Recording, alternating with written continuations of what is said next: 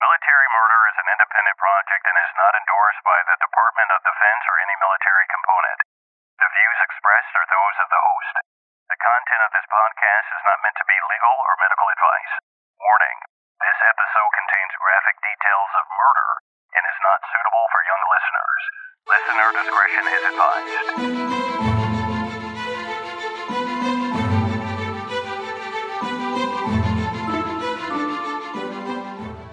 Welcome back, True Crime Army. I am your host, Margot, and this is Military Murder, a show where I focus on crimes committed by military members and veterans.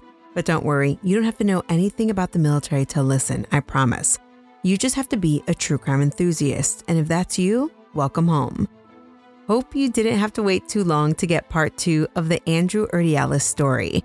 Just a quick reminder that I am offering 2 free months of the fan club for those who sign up for the year. This deal ends on December 31st, so make sure you hurry. But either way, you can still sign up month to month. You get tons of bonus content, stickers, and a podcast challenge coin. So for those of you who want extra content, visit patreon.com/militarymurder to join today. Last time I left off telling you the story of Jennifer Asbenson's survival and how no one believed her. Heck, she hardly believed herself. So let's pick up from the moment that Urdiales sped off after she was picked up in the desert by 2 Marines. Join me today as I bring you the conclusion of the story of serial killer Andrew Urdiales. Now, let's dig in. My sources for this episode include an episode of Inside Evil, Confessions of a Serial Killer, and an A&E episode of I Survived. I also used articles in the LA Times, People, and Heavy.com. But the most heavily sourced documents that I used to inform this story were a 2007 Illinois Supreme Court opinion and an Illinois state's opposition brief opposing clemency. You heard the trigger warning last time, but here it is again. This episode contains discussions of rape, sodomy, torture, and murder. Listener discretion is advised. In 1992, when Jennifer Asbenson made her escape in California, you may recall that Urdiales was only in town visiting. Well, when he kidnapped Jennifer, he was in a rental car. As soon as Jennifer escaped, he beelined to the airport, dropped off his rental car, and returned to Chicago. The fact that one of Urdiales' victims survived must have spooked him, I guess, a little bit, causing him to lay low for a few more years. But then, with the passage of time, that feeling that someone was looking for him went away. And in March of 1995, while vacationing in California, Urdiales struck again. Now, you may be wondering, who the hell was Urdiales vacationing with in California all these times? He's always described as a loner in everything that I read. And to be honest, I have been unable to find that answer for you. And trust me, I have looked. Maybe he was just going out there by himself, which I'm assuming that's what he did. Well, he returned to the area in California where he had picked up Tammy and Julie. This time he picked up Denise Maney. She was a sex worker and she got into his car and he drove her to the desert. There he asked Denise to do a little dance. Then he asked for oral sex. But after a while he, quote, got tired of that, end quote. And that's when he grabbed her by the hair, tied her hands behind her back, and then he ordered her to perform oral sex on him again. And she obeyed. But after he, quote, wasn't feeling satisfied, end quote, he turned her over and shoved her into the ground. And then he began to sodomize her with his fingers. Urdiales described this assault very haphazardly, like a walk in the park. When he was tired of sodomizing her, he walked her toward the desert, stuck the gun in her mouth, and pulled the trigger. Although when he talks about what he did, he minimizes the pulling the trigger part. During his confession, he said he put the gun in her mouth and then, quote, it went off, end quote. He felt nothing. As he walked away, he heard her gurgling, but he still got into his car and started driving. Then as he drove, he got angry. So he went back to where Denise lay and he took out a knife. As he told the police what he did to Denise, he transitioned from saying I and we, and he said, quote, we just started stabbing for some reason, just on the body several times in the chest, maybe stomach. I remember I made a slashing motion by the throat, but then we went back to the car, end quote. Then he grabbed her clothes, He threw them along the road and buried her underwear and her lingerie. After Urdiales killed Denise, he must have felt that living a double life in California was just too much because he'd never kill there again. His new killing field became his own backyard, not literally, just figuratively. During the winter of 1995 and 1996, Urdiales met Laura Ulocki. She was a sex worker and he had picked her up several times. On two occasions, he picked her up and they went to Wolf Lake, where they had sex in a sleeping bag in his truck. On April 13, 1996, Urdiales called Laura from a payphone on the corner of Michigan Avenue and Calumet Avenue in Hammond, Indiana. She agreed to meet him at around 10 p.m. Now, I imagine that when she was meeting him, she had zero fears since she had done this before. Again, they were heading to Wolf Lake, but something was different this time. On the way to Wolf Lake, they began to argue about something. Urdiales grabbed his loaded .38 caliber revolver, which he kept in his car, and according to him, he was, quote, showing it to her, end quote, when it went off and blew a hole in the roof. This was not a fun experience, and Laura was like, oh, hell no. Urdiales claimed that Laura then grabbed at the gun. While she was at it, she broke his left index finger in the process as they fought for the gun. Then she jumped out of the truck and ran like hell.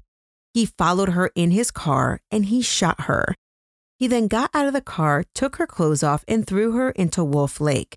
He then discarded her clothes on the side of the road on his way back to Chicago. And after killing Laura, he wouldn't wait long before striking again. Heck, now that he had settled on killing close to home, he needed less prep time for his killings. Urdiales knew Cassandra Corum for 2 years. On July 13, 1996, according to Urdiales, he met her in a Hammond, Indiana bar. They ended up leaving together and they headed towards Wolf Lake, which was only 15 minutes away on the Illinois side. Once they got to Wolf Lake, they had sex. And after they had sex, they got into an argument about something. The funny thing is that during his confessions, Urdiales never told police why he got into these arguments with these ladies. It was always just an argument about something. During this argument with Cassandra, Urdiales got very angry, and he then punched and slapped Cassandra on her face. And that's when Cassandra's instinct kicked in, and she began to fight for her life. As she fought back, Urdiales yanked her arms behind her back and forcefully put handcuffs on her. Cassandra knew she was in danger, and she felt helpless, and she began to appease Urdiales. He then bound her feet, duct-taped her mouth, and lay her head across his lap so that outsiders couldn't see her. And then he began to drive. He drove south down I-55, and he drove and drove and drove, and he drove for over an hour. Then he went over a bridge and stopped at a little park. He exited the car with Cassandra, and he was already holding his gun. Cassandra walked towards the back of the truck and turned to Urdiales as if to say something. But before she could say anything, he aimed the gun and shot her once. Urdiales then went inside the truck to grab his knife, and he stabbed her multiple times, allegedly because he was still mad at her, because I guess she bit him during the earlier altercation. Urdiales then carried her now naked body to the bridge and threw her into the Vermilion River.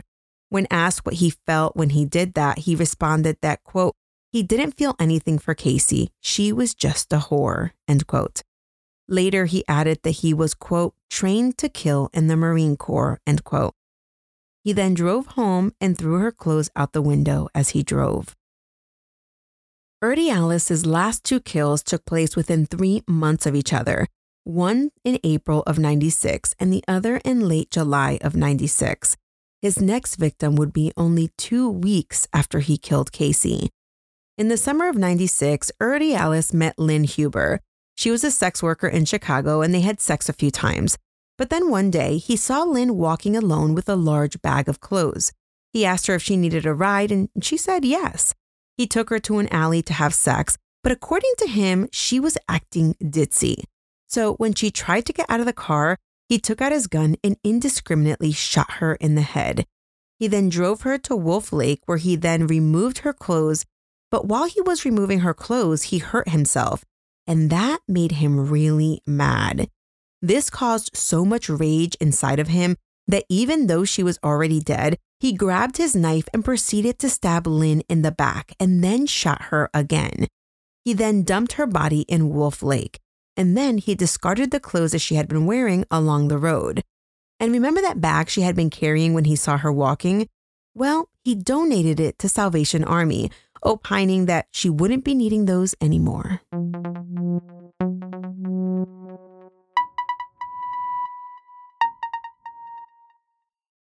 This brings us back to the beginning of the story, when Urdiales was arrested in April of 1997, 11 years after he murdered his first victim, Robin Brantley. Most of the information I share with you up until this point is according to Urdiales, but of course there was also Jennifer Asbenson, the only survivor that we are aware of. Well, she now speaks about her experience surviving a serial killer. She's even written a book titled The Girl in the Treehouse. When Urdiales was initially arrested, he spoke to the Chicago detectives about the murders in Illinois. And then he voluntarily told them, yeah, you might want to contact your counterparts in California because this wasn't my first rodeo. He then gave the name of 5 women in California, and he also gave the name of the one that got away. But the only thing he knew about her was that her name was Jennifer. Chicago got with California and a detective by the name of John Booth. He was the Palm Springs detective. And when John Booth hears everything, he can't believe his ears. So within an hour of learning about Urdiales, Booth jumped on an airplane to Chicago. And sure enough, Urdiales confessed to everything. But the odd thing is that Urdiales remembered every single detail from memory. He remembered what the victims wore, how they looked when he left. He knows details only the real killer would know. In fact, the detectives who interviewed him said they got chills down their spines as they heard Urdiales speak so callously about the women he killed. After confessing to all 8 of the murders and the attempt on Jennifer Asbenson, Urdiales told the detective, quote, "I'm kind of glad in a way that you caught me. I was starting to get the urge again," end quote. And remember, initially, Urdiales went years between killings, but his last 3 took place within a 4-month time span. In 1997, when police called Jennifer Asbenson, they asked her something like, "Have you filed a report with the police?" And she was not about to mention that mess from a few years ago because, remember, she was still thinking she might have made the entire story up. Jennifer went down to the station and they asked her, "Hey, remember a few years ago when you said that this thing happened to you in the desert?" And as they spoke, Jennifer's eyes were bugging out of her head. She was wondering if she was on an episode of Ashton Kutcher's Punk'd. Well, you know, not really, because that show first aired in 2003, but you know, you get the picture. So they asked her if she might remember the man's face if she saw a picture of him, and she was like, yes, 100%. So they line up several pictures in front of her of different men, and her eyes immediately go to Andrew Urdiales' picture. The detectives are like, ma'am, you have to look at all of them. And she's like, oh, hell, I sure don't, because I know this is the man right here without a shadow of a doubt. And boom, right there in that moment, 5 years after her abduction, rape, and attempted murder, Jennifer Asbenson felt vindicated. Not that she would ever wish this upon anyone, but she knew she wasn't crazy. But then detectives told her something that felt like a gut punch.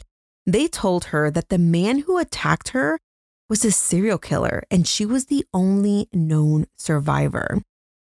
Throughout the years since then, Jennifer has told various news outlets about her story. She's talked on talk shows and true crime TV shows. And like I said, she wrote a book and she talks about the survivor's guilt that she has felt.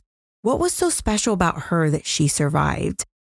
But with time and the ensuing courtroom appearances, Jennifer Asbenson realized that she survived to give the other 8 women a voice.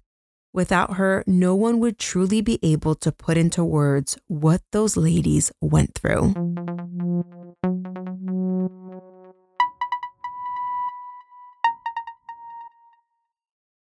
After news broke that Urdiales had been arrested in Chicago and was likely a serial killer, well, of course, his childhood neighborhood of Slag Valley was swarmed with reporters wanting to get the scoop. Now, I read an article in the LA Times that caught up with some people from Urdiales' neighborhood. Apparently, Urdiales dated a girl named Kathy back in the day. They were like teenagers. And after getting into a big argument, Urdiales tried to choke her. Now, clearly, the young girl was freaked out and she wanted nothing to do with him. So watching him on the news all those years later after he allegedly killed 8 women, it just brought back memories. Another old neighborhood friend recalled that Urdiales loved to hide behind bushes, and he loved to scare neighborhood kids as they passed. They said Urdiales was always strange, but that he was even stranger when he returned from the Marines. So let's talk about the ensuing trials. There were 8 murders and 1 attempted murder. 3 murders took place in Illinois, which is where he was being held in jail because that's where he was arrested. And there were 5 murders and an attempted murder that took place in California. Illinois would be the first to try Urdiales, but they decided to play it safe and try him for 2 murders first, the murders that took place at Wolf Lake, the murders of Lynn Huber and Laura Ulocki. Then they would pursue a separate trial for the murder of Cassandra Corum. Remember, she was the one who was murdered at Vermilion Lake. Now, this was a strategic move in case anything went sideways with the first trial. They could always fall back on a second trial. Now, a lot of you are thinking double jeopardy, blah, blah. This is not double jeopardy. It's totally legit. The trial for the murders of Lynn Huber and Laura Ulocki lasted from April 8th through May 23rd, 2002. At this trial, Urdiales pled not guilty by reason of insanity. But Urdiales was found to be very much sane. And ultimately, he was convicted of first-degree murder. His sentencing hearing lasted a week, and he was sentenced to death in the state of Illinois. All of the families felt that this was the proper sentence for this monster. But we all know that the death penalty is a hot topic. And no kidding, just a few months after Urdiales was sentenced to death, well, on January 10th, 2003, then-Governor George Ryan commuted Urdiales' death sentence to life without parole. In fact, George Ryan commuted all death penalty inmates, and that was 167 death penalty cases to be exact. Of course, this was not the correct answer for those involved in the Urdiales case, and he was already pending charges for the murder of Cassandra Corum. And after his first death sentence was commuted, they went to trial for Casey's murder. That trial began in 2004. During this trial, a lot goes on that is documented in the Illinois Supreme Court's opinion. So I'm going to dive into that trial just a little bit more than I do in the others. That trial began in 2004. Mind you, he was already a convicted murderer and had been spared the death penalty. But for this trial, they were again pursuing the death penalty. And it's during this trial that Urdiales shows kinda his true colors in the courtroom. Before trial, the judge determined that Urdiales needed to be secured with shackles to the ground. And so the tensions were a little bit high and elevated. Trial was just about to begin and they were starting on jury selection. The judge, Judge Frobish, was in his chambers when a situation occurred in the courtroom. And it turns out that Urdiales decided he was going to act a fool. So what happened? Urdiales was sitting at the defense table and he turned to the audience where he was talking to a civilian in the courtroom. Mind you, there was no court in session at the time. One of the guards told Urdiales that he couldn't speak to this woman since she wasn't a member of his defense team. And Urdiales was butthurt. At that point, he slammed his water cup down on the defense table and threw a little hissy fit, stating, quote, "I don't give a damn," end quote. As he slapped his water cup on the table, it sent water everywhere. And then he either flipped the table or I don't know what happened, but the guards jumped into action. And according to court documents, like I said, the defense table was flipped over and Urdiales was dropped to the ground and handcuffed. Judge Frobish, of course, cannot allow this nonsense in his courtroom, and he proceeded to have a very stern chat with Urdiales. And not wanting to take any chances, the judge ordered Urdiales' left hand be shackled under the table. His feet were already shackled to an eye bolt on the floor, and so all of this was under the table so as to not, be something that the jurors saw. In addition to this precaution, the judge ordered Urdiales could not have any writing utensils. But his defense attorney thought Urdiales should get an inch pencil to take notes. And to be honest, I had never heard about an inch pencil until I read the opinion in this case. But apparently, when you have a very dangerous defendant, they can be a danger to their very own attorney. So they are given inch pencils, which I'm assuming is a pencil that isn't very long as to not be used as a weapon in court. And that was something that Urdiales' attorney asked he have access to. Initially at this trial, which is his trial for Casey's murder, Urdiales pled not guilty. But on April 23rd, 2004, Urdiales and his defense decided they didn't want to take any chances, and they threw a wrench in the prosecution's case. Urdiales changed his plea from not guilty to guilty but mentally ill, an action that Urdiales would later argue was not his idea. Now, just a quick mention that during such a plea of guilty but mentally ill, the judge will hear all of the evidence. The prosecution still has the burden of proving the case beyond a reasonable doubt, but this time the defense also has a burden of proving a mental illness. Now, the judge will then decide, one, if the prosecution met their burden, and then two, whether the defense met their burden. In this case, the judge determined that the prosecution established the elements necessary to prove Urdiales murdered Cassandra. For the guilty but mentally ill part, the defense called three witnesses. During the defense's case, a defense psychiatrist by the name of Dr. Terry Killian testified that in his professional opinion, Urdiales was legally sane, but mentally ill at the time of the murder.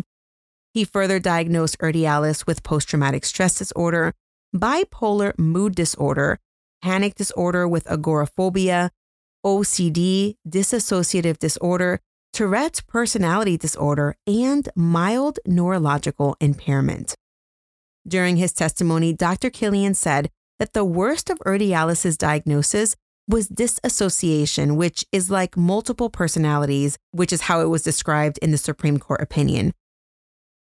Dr. Killian didn't believe Urdiales was acting or feigning illness, but he said it was possible since he was aware that Urdiales read a book about the insanity defense called, quote, Guilty but Mentally Ill, end quote. Another doctor, Dr. Daniel Cuneo, a psychologist, stated that Urdiales had a, quote, substantial disorder of thought, mood, and behavior, which impacted, end quote, Urdiales' judgment. Dr. Cuneo also diagnosed Urdiales with post-traumatic stress disorder, bipolar disorder, Tourette's syndrome, OCD, personality disorder, mild neurological impairment, and a history of sexually transmitted diseases. This doctor, however, believed that post-traumatic stress disorder was Urdiales' most significant disorder. Of Urdiales' personality disorder, Dr. Cuneo told the court that Urdiales had different names for his personalities. And get this, they were Eric, Andy, and Andrew. But even with all of these diagnoses, both Dr. Cuneo and Dr. Killian opined that Urdiales knew what he was doing when he was committing the murder of Cassandra, but they just said he was impaired. And then there was a discussion of Urdiales' explosive anger. But listen, the prosecutor was not buying any of what the defense experts were saying. Was it a personality disorder? Was it his explosive anger? The prosecutor didn't believe for a single minute that Urdiales' explosive anger caused him to kill Cassandra. In fact, in her case, out of all of them, he had actually waited over an hour to kill her. Do you remember in her case, he attacked her at Wolf Lake, but then he drove over 100 miles where he then killed her and dumped her body in the Vermilion River. And the prosecution, of course, they had their own string of experts who testified. Dr. Marikangas, a psychiatrist, disagreed with Dr. Cuneo and Dr. Killian. He didn't believe that Urdiales had PTSD or dissociative personality disorder at all. When they did a brain scan of Urdiales back in 2002, it showed atrophy, which Dr. Marikangas believed was a result of improper treatment of syphilis. Well, this doctor believed that Urdiales was stressed by sexual situations where he was belittled or couldn't perform. Then there was another doctor, Dr. Willer from the VA. She testified that from 91 to 96, Urdiales visited her at the VA hospital. She was a psychologist. She said she thought he had mild depression and avoidant personality disorder. There was a doctor who said Urdiales was a sexual sadist, which means a person who endures a pattern of sexual excitement or desire involving the infliction of pain or the humiliation of others. Honestly, when the judge returned to his chambers to deliberate, it was really about which expert did he find more credible. The judge ultimately determined that the defense witnesses didn't even agree on their diagnosis, and the judge felt that the defense failed to explain, quote, how the defendant was able to function in society during his 7 years in the Marine Corps or afterwards as a security guard while suffering from the diagnosed illnesses, end quote. The trial judge deliberated and found that the prosecution met their burden to find that Urdiales committed first-degree murder. However, in considering the defense of guilty but mentally ill, the judge found that Urdiales' defense team did not meet their burden to prove that he was suffering from anything at the time of the murder. And with that, Urdiales was found guilty of first-degree murder. Just straight guilty. They then moved on to sentencing, and remember, this was a capital case, so the jury had to decide death penalty or life. During sentencing, the jury got to hear from many of the same experts that testified during the case in chief. The prosecution harped on the one piece that tied all of the experts' testimony. Urdiales hated women. Even when he was being evaluated and was asked to complete some sentences, his responses showed that Urdiales had no respect for women at all. And Urdiales would often get mad when he was criticized. He honestly believed everyone else was the problem, not him. During the sentencing portion of Cassandra's case, her mom, Sherry Alsala, read her victim impact statement. She talked about the effect of Cassandra's murder on her mom, her sister, and Casey's young son. Ultimately, in the state of Illinois, Urdiales was sentenced to death again.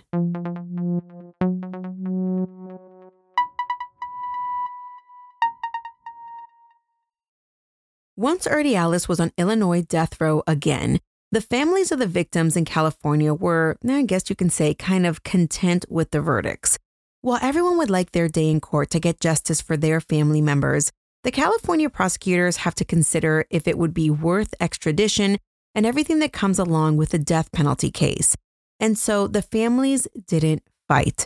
But of course, with any death penalty case, there are appeals and appeals and appeals, and you never really know.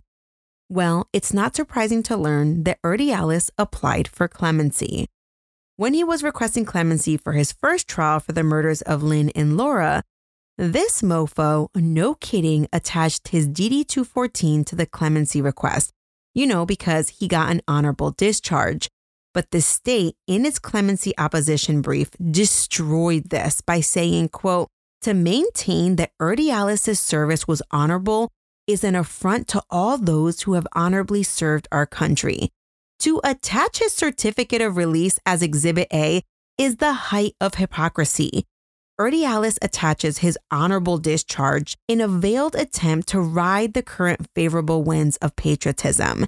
Make no mistake about it, Urdiales' conduct while in the Marine Corps was not honorable. While wearing the uniform of the United States Marine Corps, and after taking an oath to protect this great nation from all enemies, foreign and domestic, he was stalking the nearby countryside and killing the very citizens he swore to protect. His acts are deplorable and despicable. He's a disgrace to the Marine Corps. He long ago forfeited his right to be counted among the few and the proud, end quote. And with that, they dropped the mic. Urdiales did not get clemency. But listen, in 2011, Illinois did a thing that would alter the history of this case forever. In March of 2011, Illinois Governor Pat Quinn abolished the death penalty and commuted the sentences of 15 inmates remaining on death row. One of those inmates being none other than Andrew Urdiales. All of the families of the Illinois victims were pissed, but so were the families of Urdiales' victims in California.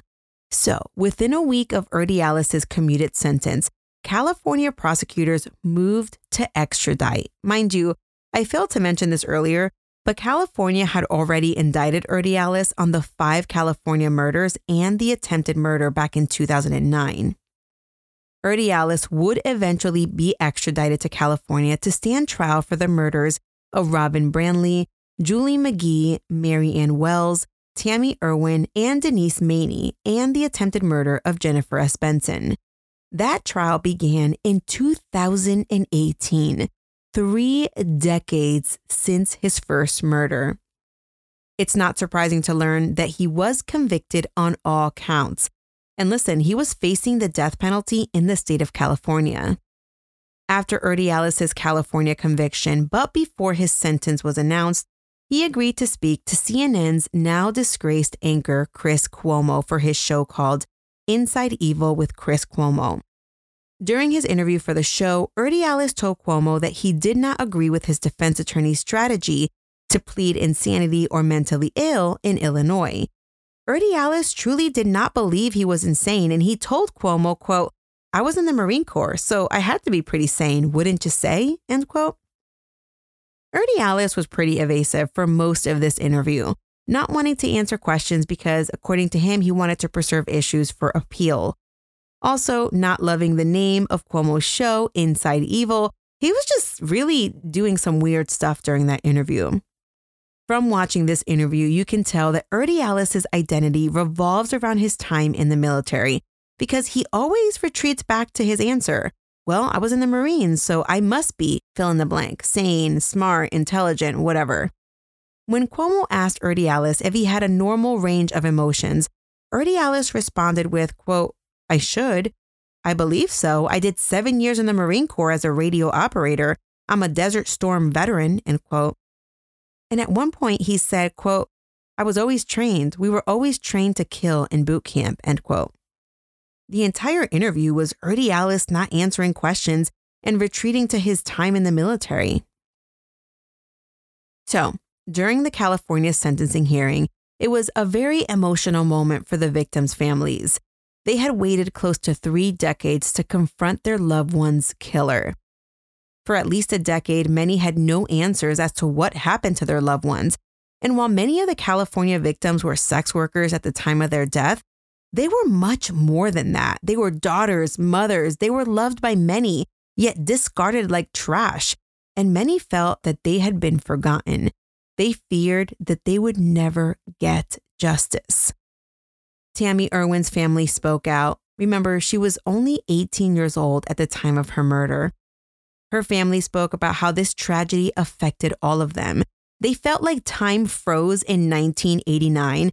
And they have not been able to live life since the moment they heard that Tammy had been murdered. Jennifer Asbenson, she was a superwoman. She made sure that she was present at all of Urdiales' trials, including the ones that took place in Illinois.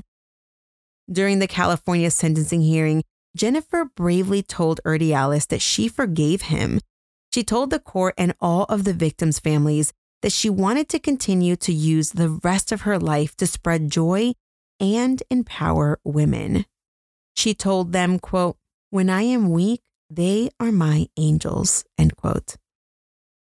I am sure there was not one dry eye in the courtroom that day. On October 5th, 2018, Orange County Superior Court Judge Greg Prickett handed down a sentence. Urdiales was sentenced to 5 consecutive death sentences. Urdiales, a 9-time convicted murderer, had received his 8th death sentence. 54-year-old Andrew Urdiales arrived at San Quentin State Prison on October 12, 2018, and that's where California death row sits. 3 decades earlier, after a fight with a couple of Marines at Camp Pendleton, Andrew Urdiales killed his first victim that we know of. He sealed his fate at that point. It just took 30 years to catch up to him. At one point during all of the trials, Andrew Urdiales told his psychiatrist that his plan all along was to be a serial killer. He told her he was, quote, "turned on by watching women suffer," end quote. Andrew Urdiales always thought he was the smartest guy in the room. Heck, he had escaped capture for a decade, and he escaped the death penalty twice. He once told one of his doctors that it would be easy to, quote, fake an insanity defense, end quote. Well, I guess it wasn't that easy at all. He also told his doctor that he, quote, was not going to accept his fate, end quote. And guess what? That statement would be very true. Urdiales did not accept his fate. On November 5th, just 2 weeks after Urdiales arrived at death row, the California Department of Corrections and Rehabilitation put out a press release. It stated that on Friday, November 2nd, 2018, at 11:15 p.m., prison staff found Andrew Urdiales, 54, unresponsive in the adjustment center. They performed CPR, but he was pronounced dead at 12:06 a.m. on November 3rd. They were investigating his death, but it appeared to be a suicide.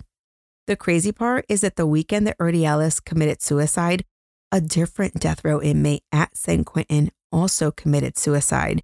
His name was Viendro Govan, and Govan was on death row for a quadruple murder. And listen, that was the end of the road for the many trials of Andrew Urdiales. Many stated that if he was going to get out like that, he should have just saved everyone the pain and just gone that route many years ago. California District Attorney Tony Rakakis put it best in a press release issued after Urdiales' death. Quote, Urdiales was a monster who did not deserve to breathe the same air we all enjoy. He remained a callous coward until the end, as he robbed the victims' families of the right to be present when the state put him to death, end quote.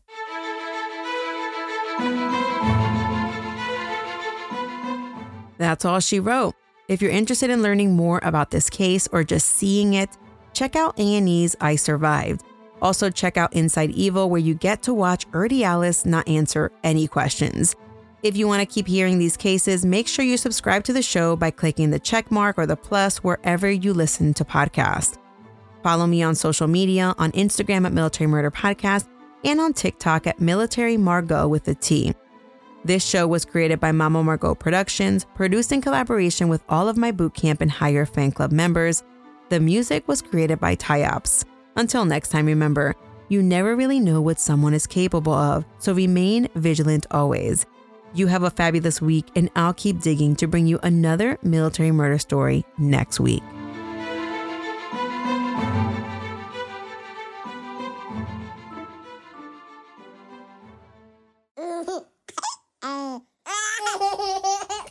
Shh, let's work on our podcast.